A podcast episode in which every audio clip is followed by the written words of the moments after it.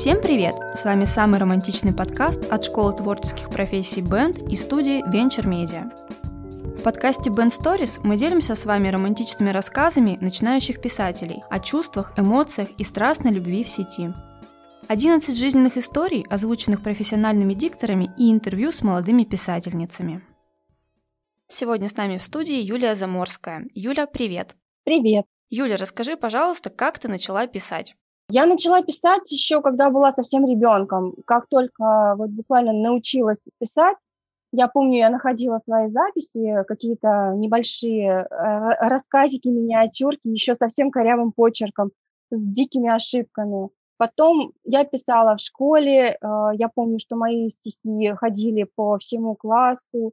Э, я писала тогда еще и сценарий для каких-то школьных мероприятий. Потом в институте, меня поймали в коридоре редактор газеты и предложила работать. Она меня перепутала с другой девочкой, но все очень хорошо получилось. Я тогда в политехническом училась, то есть вообще не по профилю. Так получилось, что я как раз тот год э, получила лауреата э, городской набер... и набережно-челнинской премии «Золотое перо». Потом я работала журналистом какое-то время. Так, чтобы писать художественную литературу, я начала, вот можно сказать, недавно только как раз обучения, в том числе и обучение в бенд. Ты сказала, что работала журналистом, а сейчас кем работаешь? Я сейчас не работаю. Я сейчас занимаюсь только творчеством и э, домом, ребенком, э, родственниками. Расскажи тогда, как происходит у тебя процесс написания текстов? Э, вообще, дедлайн – это мощная штука. И вот, в частности, больше всего я написала, конечно, во время обучения. Потому что если надо, то оно как-то пишется лучше, а если ну, для себя, то приходится себя заставлять. Поэтому вот есть задача написать такой-то текст, и сажусь и пишу. И как-то так получается, что все вовремя и все есть. А закрываешься от семьи в комнате где-нибудь, чтобы тебя не мешали, или как это происходит? Нет, я, конечно, прошу, допустим, чтобы выключили громкий звук или какое-то видео, в принципе, мне не мешает э, ничего, если я уже э, придумала историю, то э, я ее просто выливаю. Да, конечно, она потом проходит какие-то правки, но в основном у меня история сначала придумывается в голове. Расскажи, в каком жанре тебе больше нравится писать? Больше я люблю писать фантастику. Ничего себе. Да, если честно, даже э, хорроры у меня получается лучше писать именно страшнички, я не знаю почему. Ну вот как-то так э, получилось, что самое интереснее всего у меня выходит как раз фантастика с уклоном в ужасы. Так, а теперь тогда расскажи, чем ты вдохновляешься, что любишь писать хорроры, и это у тебя хорошо получается. Не знаю, история просто приходит, она просто появляется в моей голове, я не знаю, откуда она берется она начинает складываться постепенно, постепенно обрастает подробностями, как снежный ком. В какой-то момент я понимаю, что у меня и созрела история, мне нужно просто ее записать, там, отредактировать. Так получается, что какие-то события, допустим, там какой-то марафон в Инстаграме, какое-то обучение, тогда я реализую эту идею так, чтобы еще и выполнить задание. Так вот сейчас получилось, у меня один рассказ такой, как раз в стиле хоррор, э, уже э, в сборник попал. Сейчас уже даже этот сборник есть э, на Редера, э, выпустили его. То есть ты уже где-то публикуешься, правильно понимаю? У меня есть канал в Яндекс.Дзен, я публикуюсь э, там.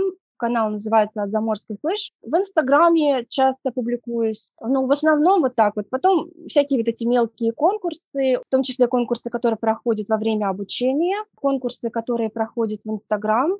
Я слежу за этим, когда у меня есть время, есть возможность, я публикую. С критикой своих текстов уже сталкивалась? Да, один раз с очень жесткой критикой столкнулась, но там человек был 18-летняя девочка. Вот это единственный раз, когда я столкнулась с жесткой критикой. Я переживала сначала, но потом хорошенько подумала, что как бы человек не профессионал. И так я ни, ни разу не сталкивалась с очень жесткой критикой, потому что обычно мои тексты очень мягко критикуют и дальше больше говорят, что вот здесь вот надо подправить чуть-чуть, вот здесь вот надо подправить. И вот сейчас э, редактор, который был у нас в Бен, очень-очень мягко критиковал, и мне даже не приходилось вообще переживать по этому поводу.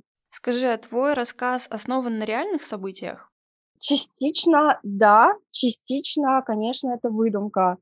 Вообще история этого рассказа началась очень много лет назад. Идею мне подкинул мой редактор той газеты, где я работала. Так получилось, что реализовать получилось только спустя много лет. И плюс еще какой-то опыт накопился уже, чтобы как раз написать то, что я написала.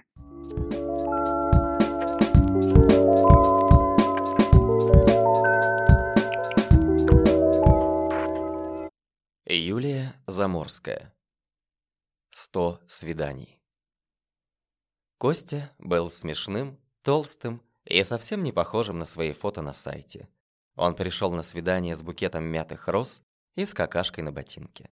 Долго извинялся, потом еще дольше протирал подошву влажными салфетками.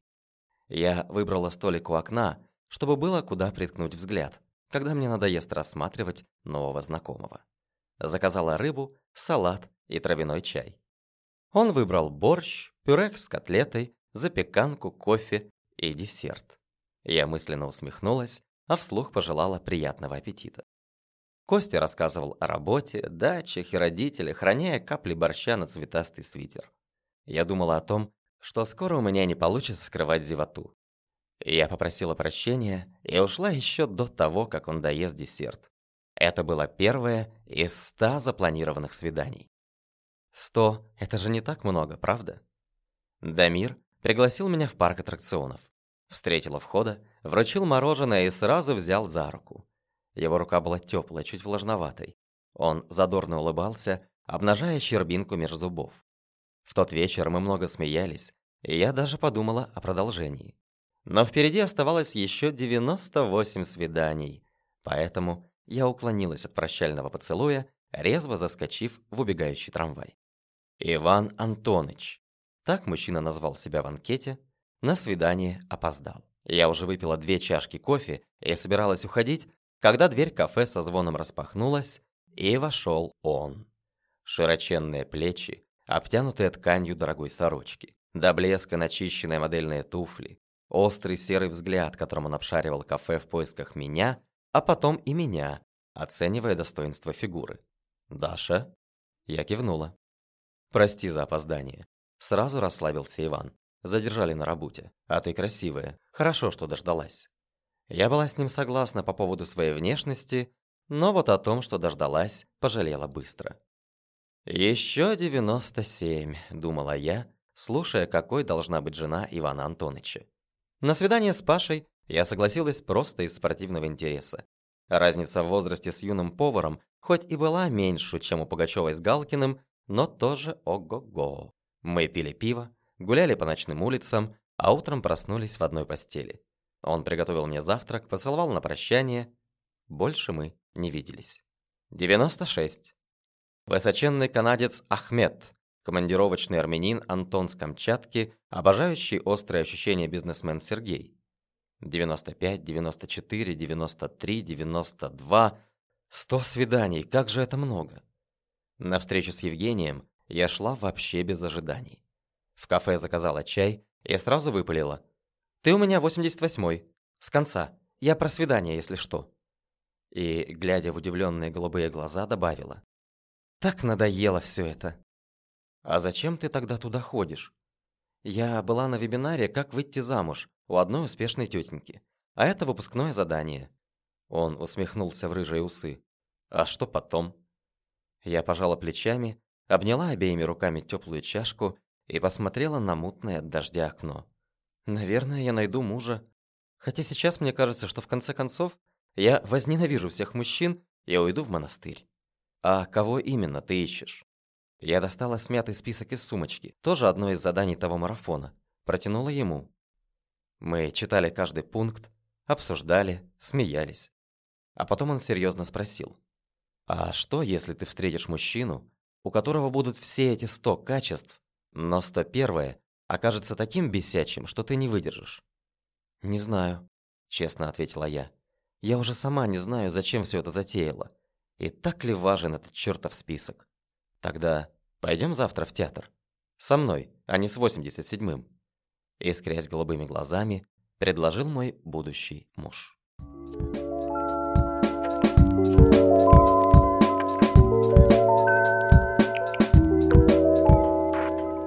Когда я прочитала твою историю, то в очередной раз ко мне пришла мысль о том, что подобные марафоны созданы как под копирку и кажутся совершенно бесполезными. Какое у тебя к ним отношение? По большей части, да. Мне кажется, что там очень много информации, которая не нужна, но в то же время обычно так получается, что ты проходишь, допустим, какое-то обучение, и даже если 90% информации ты уже знаешь, допустим, то 10% ты можешь получить что-то новое, у тебя за это зацепится мысль, и ты от, это, от этого начнешь отталкиваться и уже придумаешь какое-то действие, которое в будущем принесет ну, именно реализацию именно твоих желаний, того запроса, с которым ты пришел на этот марафон. У меня так бывало очень часто. Конечно, проходить их в таком огромном количестве э, я просто смысла не вижу. Ну, 100 свиданий – это очень лихо. Ну, у меня не было 100 свиданий на самом деле, я не выдержала. А, да, я когда-то там проходила подобный марафон, там было такое задание, но я сразу знала, что я его не буду выполнять. Я ходила на свидания, да, я пыталась там общаться, но потом взяла очень длительную паузу, потому что мне просто-напросто все это надоело. А почему твоя героиня не пошла до конца, а остановилась на двенадцатом молодом человеке? Она устала или поняла, что встретила того самого? Если все-таки второй вариант, то как она это поняла? А, я думаю, что да, она, наверное, встретила, но дело даже не в списке, который у нее был. Она просто ну, поняла, что это тот человек. Я не знаю, может быть, какая-то усталость, конечно, сыграла роль в этом, но именно почему она остановилась на конкретном человеке, ну, почему мы влюбляемся?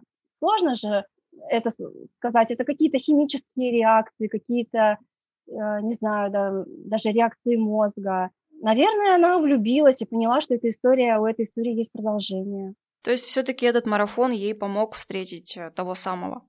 Ну, получается, что да. Не такое уж и бесполезное занятие. Мне кажется, что каждая девушка ну, не то, что должна, но неплохо было бы, чтобы она что-то такое подобное прошла и хотя бы какие-то для себя сделала выводы. Но все равно надо э, испытывать от процесса даже свиданий удовольствие. Как вот они советуют на марафонах сделать это своей, ну, делать это на какое-то время работы, ходить как на собеседование. Э, я считаю, что это неправильно, потому что от этого устаешь. Такой жесткий подход, как отбор то, что они советуют на этих марафонах, именно головой думать, э, выбирать головой. Мне это не, не совсем близко. О чем стоит задуматься нашим слушателям после того, как они познакомятся с твоим рассказом? Я не, вообще не люблю думать за своих читателей, слушателей. Я думаю, что каждый человек вынесет из этого что-то свое. Ну, вообще вот то, что если ты э, ходишь на свидание, если ты хочешь с кем-то познакомиться, я считаю, что нужно испытывать удовольствие от процесса. И какой-то литературный совет или пожелание для наших слушателей, кто тоже занимается творчеством или хочет им заниматься, но по каким-то причинам этого не делает или не делится с миром. Надо делать, потому что если ты ничего не делаешь, то ничего и не получается. Э, даже если ты что-то сделаешь неправильно, плохо, не с первого раза получится, то э, если ты будешь продолжать, оно все равно когда-нибудь получится, и получится хорошо. Надо делать. Ну, конечно, надо испытывать вот то же самое. Нужно испытывать удовольствие от процесса.